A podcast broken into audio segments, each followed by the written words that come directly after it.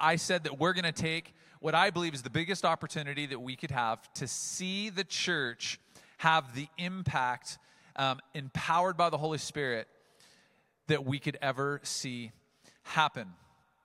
In week one, he said the church can and should be open to further instruction from the Holy Spirit. And I don't know if you joined us in week one, you're going to remember this white pad of paper. And this is what we said. The challenge with this idea of being uncensored and being a church according to the book of Acts is that we love to censor things, don't we? So the challenge was that we need to leave the red pen of censorship at home. Because oftentimes this is what happens. Oftentimes we step into the situation, and perhaps if you're a person of faith, if you've if you've been introduced to Jesus and and maybe if you've been spending a long time with Jesus or this is the first time, maybe you just found yourself here today, you're looking for something you don't really know. You're like, I don't know why I'm here, but you're looking for something. This is what I would tell you. Oftentimes, this is what occurs is we take our red pen of censorship and we say, well, we actually think that uncensored is a little much. We need to censor what the church should be according to the book of Acts. In fact, some of us, we, we maybe don't even really understand or we don't even agree with the church. So we need to strike that out. We, we don't even see that. And, and, and we're going to read uncensored version of what the church can and should be in the book of Acts. And where's the book of Acts found? The Holy Bible. And some of us say, well, the Bible's not holy. Those aren't God's words and instructions and promises for us. Those are mild suggestions and things that maybe just read like a fun metaphorical story, but it's definitely not holy, so we're going to censor the Bible. I agree with some parts of what the Bible say, but I don't agree with all the parts of the Bible. I agree with some of what the church can and should be and do, but I don't agree with all of it. So truthfully, I would venture to say that most times and even in my own life, if I'm having a struggle and a tension when it comes to my faith, here's what's happening I am not leaving the Word of God uncensored. And what I presented to us week one is I asked this question Can we begin the series by asking ourselves, Am I willing to have an open heart to receive further instruction from the Holy Spirit through the Word of God through Scripture? Am I open? Is my heart open? And that's where we began. And very quickly, I'm going to recap week two because some of us, maybe if you forgot, it was so fun for me to go through these. Week two, week one, we should be open to receiving further instruction from the Holy Spirit. And a week two, the church can and should be a vehicle to carry the continued advancing message of Jesus. And what was his message? Jesus came, and in Acts 1, one, it says that he was speaking to his followers about the kingdom of God. So we should be the vehicle to continue to carry this message about the kingdom of God. Week three, the church canon should be empowered by the Holy Spirit as the vehicle advancing Jesus' mission. In week four, the church canon should live in fierce togetherness or passion. We talked about this idea of being with, of one accord that there's this this word passion actually means to be slightly angry it's disturbed and, and what this means is is said in the early church in acts 2 specifically that all of the followers were together they were of one accord it means that they were all mildly agitated with a sense that they weren't going to leave without the promise that God had given them. They were about one thing. They were passionate. They were impassioned about walking out what they had been commanded to do. And Jesus had commanded them to wait for the thing that he had promised them, for this person of God he had promised them called the Holy Spirit. So the church, week five, can and should have a voice releasing an anointed and urgent sound. Week six, the church can and should have a countercultural message delivered by countercultural messengers. I loved this message. Pastor Lindsay and our youth team took over that Sunday and delivered what I think was a formative message in the middle of this series. Right after that, we said the church canon should be devoted. In week eight, the church canon should be generous. Week nine, the church canon should partner with transformation by being a church of transformed people. Here's the deal when we come into the church, the goal is that you would leave having an encounter with Jesus. And when you and I have encounters with Jesus, the personhood of God, when we have an encounter with what He did for us in our life, it changes us, it transforms. The word transform means the other. And what that simply means is, is that we should be a church made up of people that understand that who we believe we may be today may not be what God designed us to be. And when we meet Jesus, we step into a life to say, God, this is your original design for me, and I want to walk in that. Now, as transformed people, the next week we talked about how the church can and should partner in the transformation of others. And last week, we said the church can and should be multi generational. I loved this idea of us living in a multi generational, diverse uh, family atmosphere. And today we're going to talk about how the church can and should finish well. The church can and should finish well. And I, I want to present to you that perhaps finishing well, what it really depends on is how well we do the previous things mentioned in the weeks before this week, how consistently we can walk those out. The church can, as we look at today, the church can and should finish well. We started with having an open heart. Today, I'm going to end with saying we should have an open door. In fact, I would tell you that we can finish well if we have an open door policy to the Holy Spirit. It's where we began in the book of Acts, and it's where we're going to find that this guy Paul ends. we're going to jump into this passage in the end of the book of Acts, in chapter 28. Now, this series wasn't a series on the book of Acts, it was about the church in the book of Acts. So we didn't read through every verse and every chapter. And I would highly encourage you read through the book of Acts. It's such a fascinating book because what we see in it is we see the central piece of what we see in the book of Acts, believe it or not, is the revelation of who Jesus is. We see, we see people, I made this statement, ordinary people doing extraordinary things through the power of the Holy Spirit. That's what I said week one. That our goal is that we would be ordinary people doing extraordinary things through the power of the Holy Spirit. And one of the most powerful things that I find in the book of Acts when I read it is that although we see lots of different things happening, people being raised from the dead and healing and, and these, all these miracles that are taking place and people being saved from prisons and shipwrecked and, um, you know, Saul getting knocked on his butt off of his horse and being made blind and all these stories that you read, these historical accounts. And in it all, there's one thing that is being highlighted Jesus. It all is for the purpose of revealing Jesus to the person. And the writer of this book, Acts, his name is Luke. He was a physician, and he was, he was very specific about how he chose his words. And so, what he ended up doing is he ended up writing about Jesus being the center. It's, it's really the acts of the Holy Spirit in ordinary people and, and the message of Jesus being delivered. And then he introduces this guy, Peter and Peter was the first in the book of Acts. And he said, Peter, just like Jesus, he's doing these things. He's preaching the kingdom of God and he's delivering this message about Jesus. And then he picks up and he shows this guy, Paul, who was once named Saul. And we've been talking about him the last couple weeks. You can go on our YouTube channel and find those messages, those sermons from the last couple weeks. And it catches us up to where we're at, Paul. And here he is at the very end of the book of Acts, and this guy has seen everything. He's heard the voice of Jesus speak to him and ask him why he's persecuting him. He's seen people healed. He's, he's been jailed. He's been released from jail miraculously. He's been shipwrecked. He's been arrested. This guy has seen everything. And here he sits at the very end of this historical account from the writer Luke. And Luke says this about Paul. He's been brought to this place in Rome and he has some disagreements that he's trying to reconcile, specifically with some of the Jewish leaders. The Jewish leaders are trying to figure out, like, where does this guy sit? What's going on?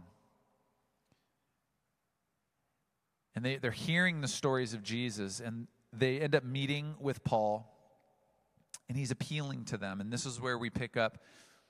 And I'm going to read in the translation uh, that I'm using today, it's the message translation because it reads kind of like a story. And so I'm going to read through this account very quickly. It says, Three days later, Paul called the Jewish leaders together for a meeting at his house. Now, I just, want, I just want you to know something. It's very strange when you have a disagreement with a group of people, not just a person, with a group. Imagine if you had a disagreement with an entire group of people who were, who were working against you. Is your first inclination to send out an Evite to have them come over for a barbecue at your house? Now, Paul's like, you know what? Why don't you guys just come over?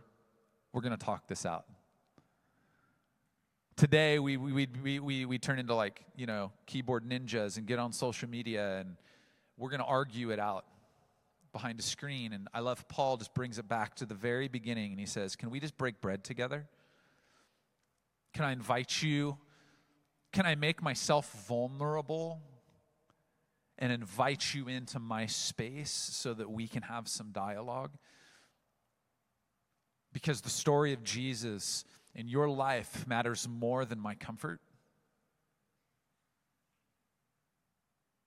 He's showing us something so powerful that I think we could, we could take some really good notes from in society today.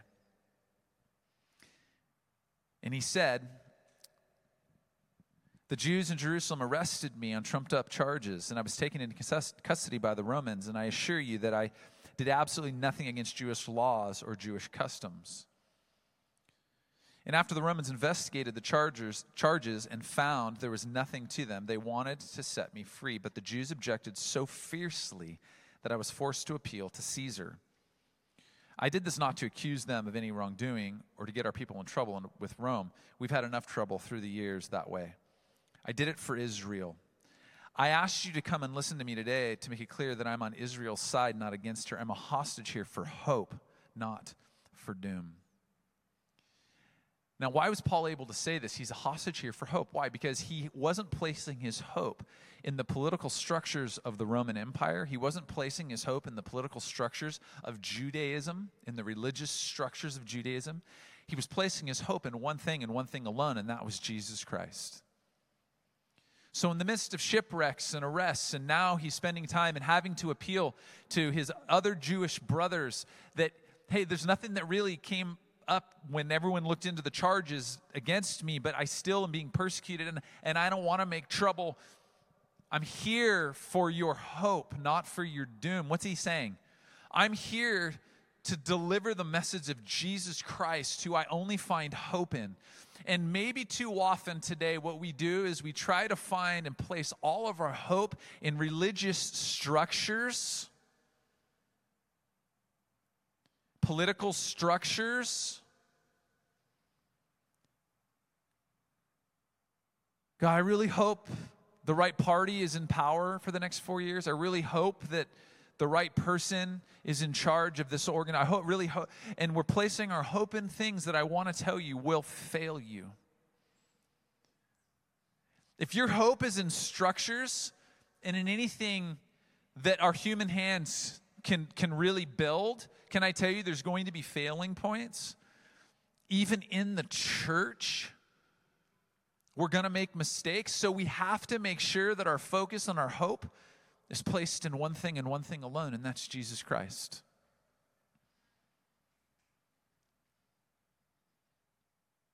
Verse 21, it says, They said, Nobody wrote warning us about you, and no one has shown up saying anything bad about you, but we would like very much to hear more from you. The only thing we do know about Christians, check this out. The only thing we do know about Christian in fact, they say this Christian sect is that nobody seems to have anything to say about it.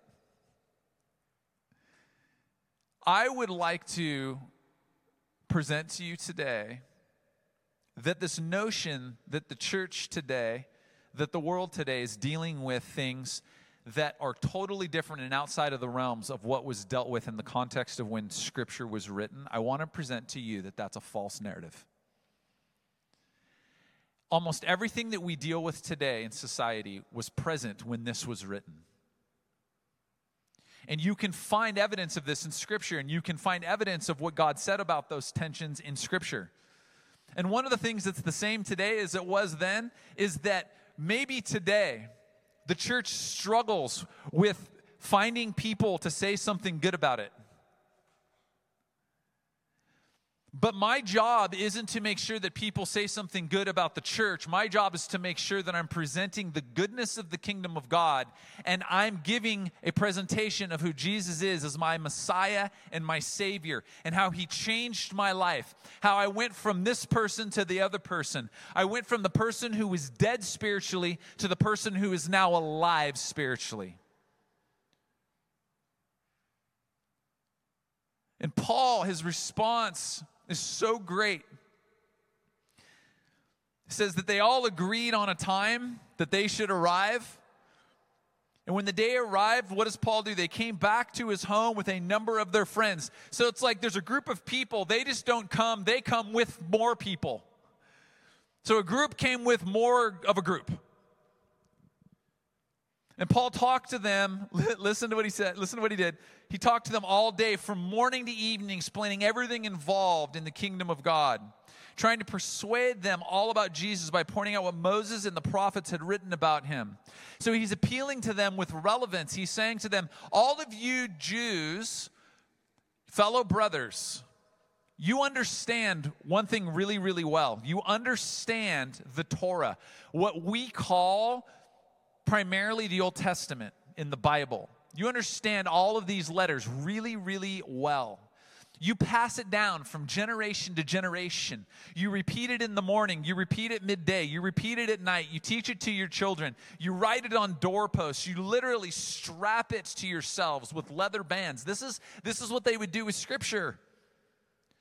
And he's appealing to them, showing them how Jesus is shown in the Old Testament, in the prophets, how Jesus is shown, how it's, it's a prophetic word, it's a foretelling of what Jesus was going to come and do. You know, the entirety of Scripture reveals Jesus. The point of Scripture is to reveal Jesus to you and I. And Jesus comes, and his whole point was to reveal the Father to us. And Paul's appealing to them. He's saying, guys, you, you like look at what was written. You understand this. And some of them, it said, some of them were persuaded by what he said, but others refused to believe a word of it. That sounds like it's par for the course. Some people are going to believe, some people aren't. When the unbelievers got cantankerous, that's such a funny word. Can you just real quickly say cantankerous? Have, have any of you ever used that word before? Never. have any of you, is it, how many of you, that's the first time you ever heard that word? Yeah, okay, cool. I'd heard it, I just never used it because I was like, that's an odd word. When they got cantankerous and they started bickering, they got a little bit agitated and they started bickering with each other, Paul interrupted and listen to what Paul says. I have just one more thing to say to you. The Holy Spirit sure knew what he was talking about when he addressed our ancestors through Isaiah the prophet. And this is what Isaiah the prophet was told to say by the voice of God. Just go to this people and tell them this. You're going to listen with your ears, but you won't hear a word. You're going to stare with your eyes, but you won't see a thing.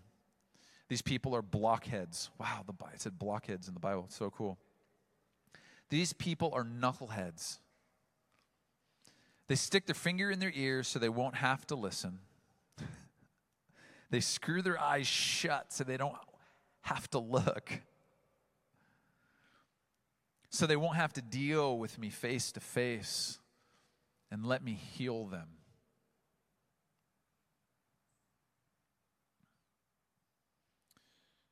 And Paul says, You've had your chance. The non Jewish outsiders are next on the list. That's the, all the Gentiles. It's everyone outside of Judaism. That's you, that's me, that's everyone for the rest of eternity. And believe me, they're going to receive it with open arms. And Paul lived for two years in a rented house. He welcomed everyone who came to visit. He urgently presented all the matters of the kingdom of God. He explained everything about Jesus Christ. His, listen to this, his door was always open. Today, we're going to talk about an open door policy. See, for us to finish well as a church, we have to have an open door policy with the Holy Spirit. It's where we began in the series, and it's where we end. It's our willingness to not censor, it's our willingness to take God's word at face value, and when we read it, He says what He means, and He means what He says, and we have a choice. We can take those as instructive, or we can tear it apart and say, well, I don't like this page, and this one says I should be nice to people who aren't nice to me, and that's ridiculous.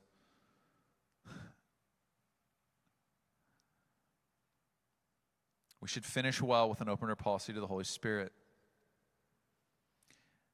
And I want to tell you, I believe that the Holy Spirit is speaking today as much as ever, addressing who we are through the Bible, as he was when Paul presented to his friends. In fact, in, in a book called Second Timothy, this is Paul who wrote this to his friend Timothy, and we learned about Timothy last week.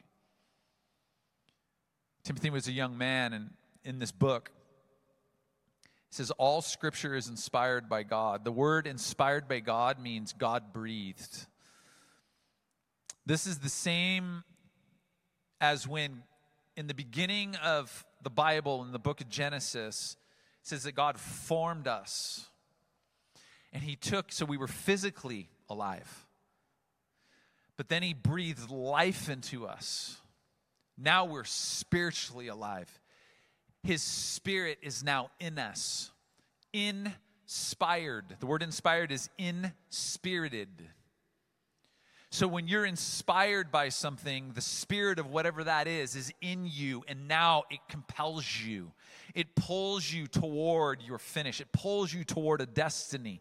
That God, from the beginning of time, He put His, his spiritual breath of life into humanity. But because of sin, we've disconnected. And we're walking around physically alive, but spiritually dead without Jesus Christ.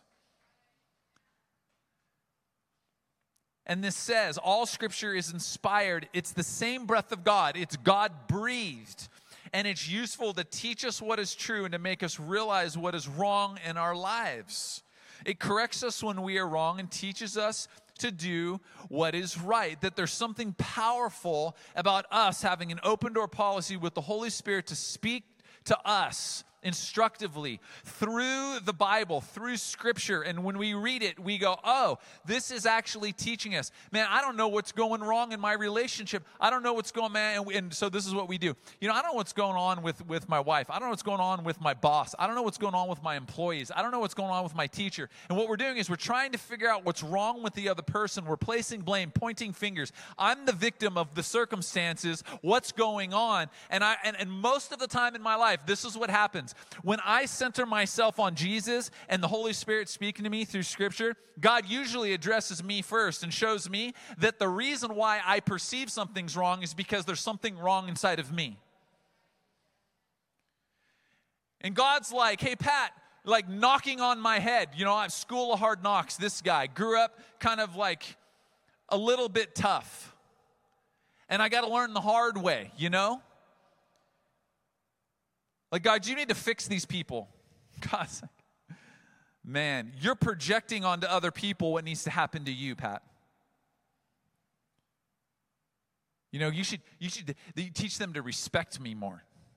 This was me. God's like, You're so disrespectful to other people. You don't even respect yourself, Pat.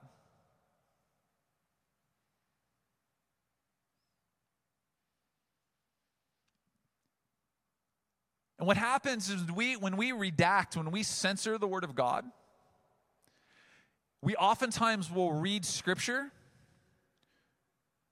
to prove our own point, to push our own narrative, or to back our own bias.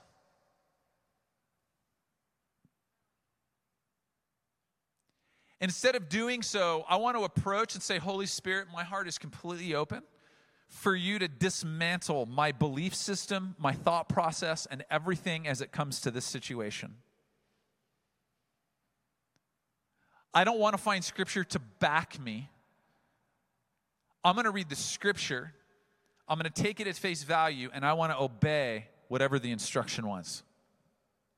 It's that simple. And this is the power of what Paul is saying to Timothy in this book. God uses the Word of God through the Holy Spirit to prepare and to equip His people to do every good work. In John 14, 26, this is Jesus speaking.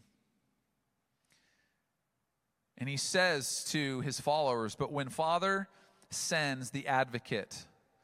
The advocate is the Holy Spirit. He says, When the Father sends, the Holy Spirit is my representative. Because Jesus dies on the cross, he overcomes death, he spends 40 days with his followers, and then he ascends. And he's waiting the day where he's going to come back. He's going to finish this off. Because Jesus finishes well, and so should the church. And he's like, In my absence, you're going to have something that's even better than me, he says. You're going to have the Holy Spirit, this representative, this advocate. And he says, He will teach you everything and will remind you of everything that I have told you.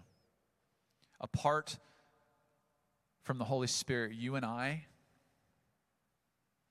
listen, you can't be the friend you need to be. You can't be the the mother, the father, the son, the daughter, the uncle, the aunt, the worker, the student, the follower of Jesus. You can't do it on your own.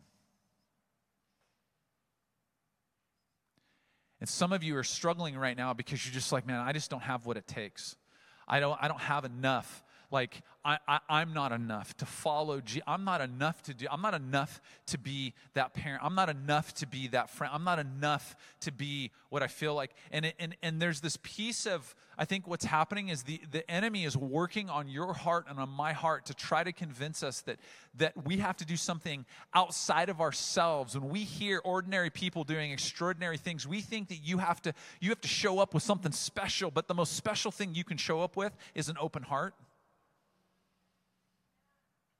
what we need now more than ever, the church can and should finish well with an open door policy to the Holy Spirit. The best thing, the most powerful, the most extraordinary thing that we can do is just show up with an open heart to say, Holy Spirit, would you just come in? Would you come like a flood? Come like a fire. Would you rest on us? Would you fill us? We just sang this, you know. Would you, would you come and be my strength, be my strategy, be my confidence, be my passion, be my empathy, be my compassion, be my love, be, be, be my grief, be with me in my pain, walk with me in my hurt. But I can't do it alone.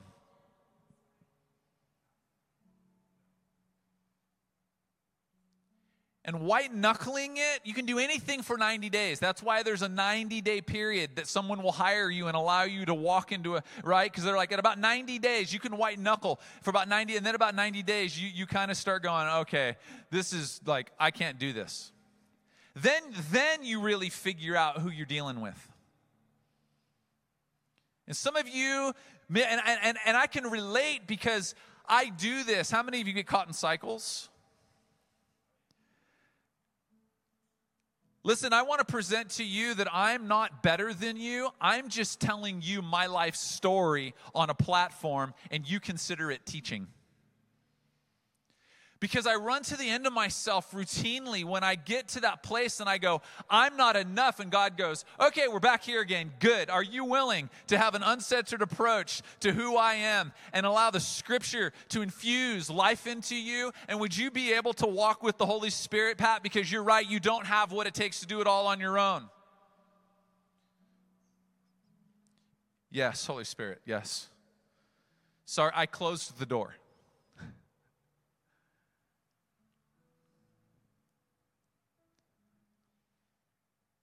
And here today, we end where we began.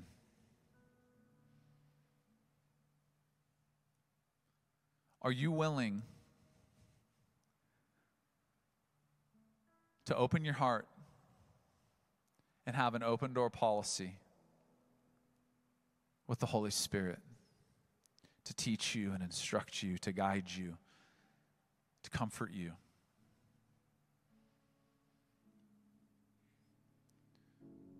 Some of us are really struggling because we're trying to find comfort in places that create chaos.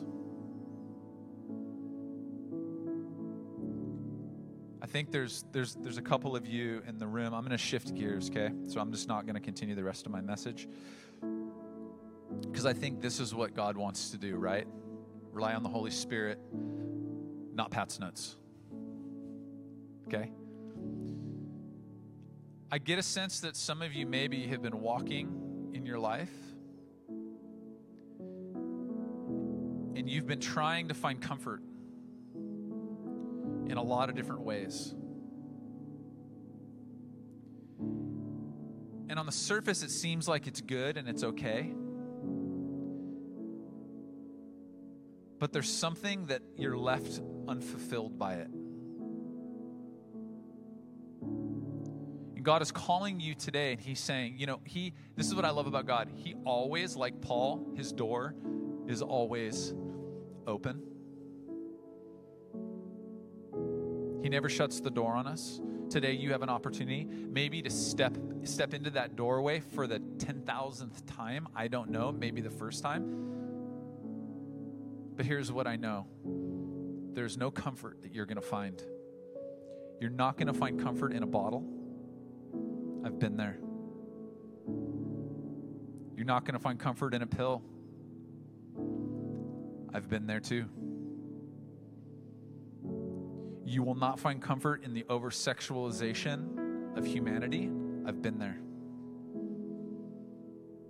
You will not find comfort in trying to earn more money. I've been there. You will not find comfort in any device that you're attempting to numb the nagging feeling that there's more and it won't go away. That is the voice of God. That is the breath of life that He put in you. That is the Spirit of God screaming inside of you, wanting to connect to your original design. There is, a, there is a person in you that God created you to be that may not look like what you see in the mirror today. But God has a purpose and a plan and original design for you.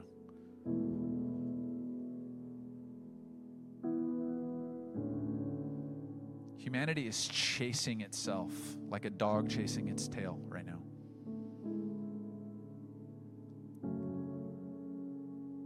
We find our greatest displeasure in humanity, but yet we keep pressing that our greatest pleasure should come from our own humanity.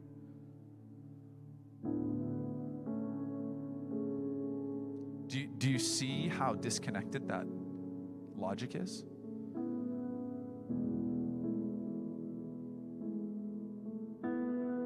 We need Jesus.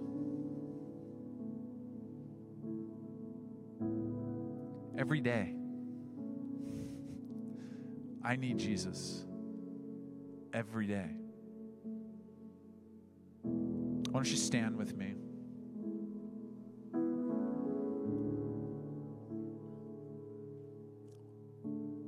What Paul did at the very end of the book of Acts is he welcomed, said, anybody who came to visit him, that some of you, God is calling you to him, and some of you, God is actually calling you to keep your door open to others. It's, this is strange, but I think, I think this is a true statement. I think, Haley, this is a true statement This, that's a dangerous precursor, isn't it? Okay. I think by keeping an open door policy with others, like Paul did, to talk to them about the goodness of the kingdom of God and Jesus as your Messiah and Savior, helps you keep an open door policy and rely on the Holy Spirit. Because you're engaging in something that you can, like, it is 100% without a doubt beyond what you can do on your own. I can't live like Paul lived. He said, everyone who came to visit him, he basically welcomed. He's like, yeah, come on in. When people knock on your door, what do you do? I'll tell you what I do. A, ignore them.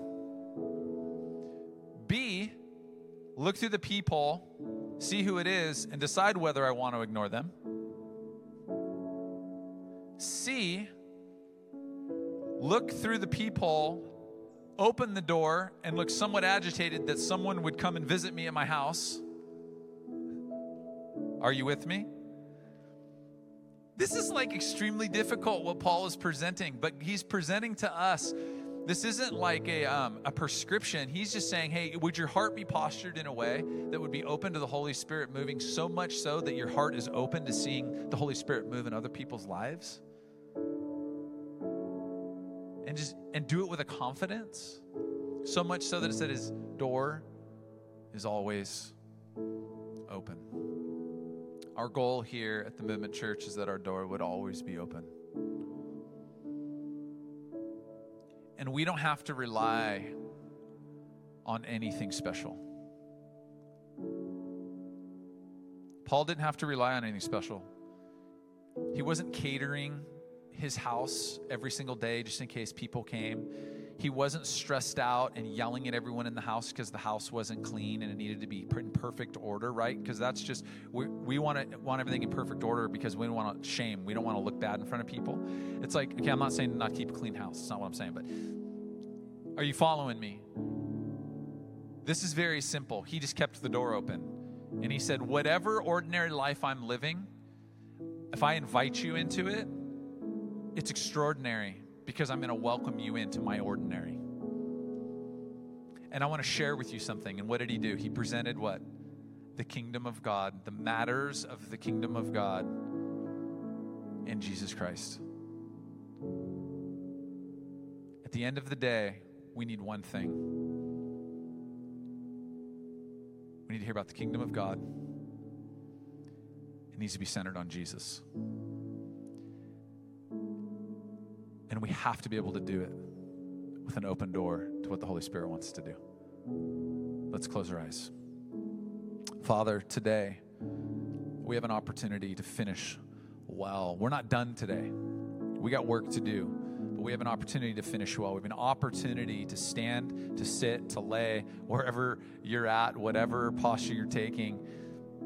We have an opportunity to finish well in life until the day we take our last breath, that we would have an open door to what the Holy Spirit wants to do in and through us. For those of you who are feeling overwhelmed right now, that's literally the word that I got overwhelmed. I feel like some of you are overwhelmed you're barely hanging on. If that's you, would you raise your hand? I want to see you. I want to pray for you. If you're feeling overwhelmed, come on. It may feel like anxiety, it may feel like your heart seems to be racing lately. Hey, if you sigh a lot and take a lot of deep breaths, you're overwhelmed. Amen. Yeah. Thank you for your honesty. hey, ministry team, let's go catch some people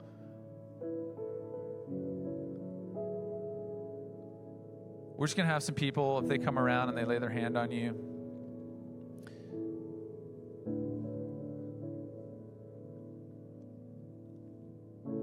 I feel like today God, God wanted to bring peace to you,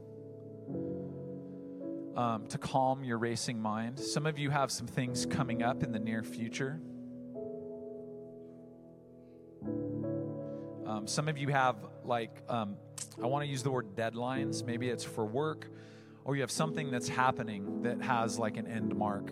And you're thinking a lot about everything being in order and everything being right and you don't know. When i said this idea of you don't you don't know if you're enough some of you are really struggling with i don't know if i'm enough i don't know if i have i don't know if i have everything in order if i have what it takes i don't know and you're you're dealing with that struggle and this timeline can't be moved. This timeline is set. It is what it is and you're struggling with this and you're feeling the pressure of it. And i just feel like the lord wanted to bring peace today and he wanted to settle your settle your spirit and settle your mind and settle your heart today. And so um, i just i want to i want to release that. If that's anyone in the room um, i would encourage you strongly encourage you. We'll have some minister team up here in the next few minutes and uh, they'll be ready and willing to pray for you.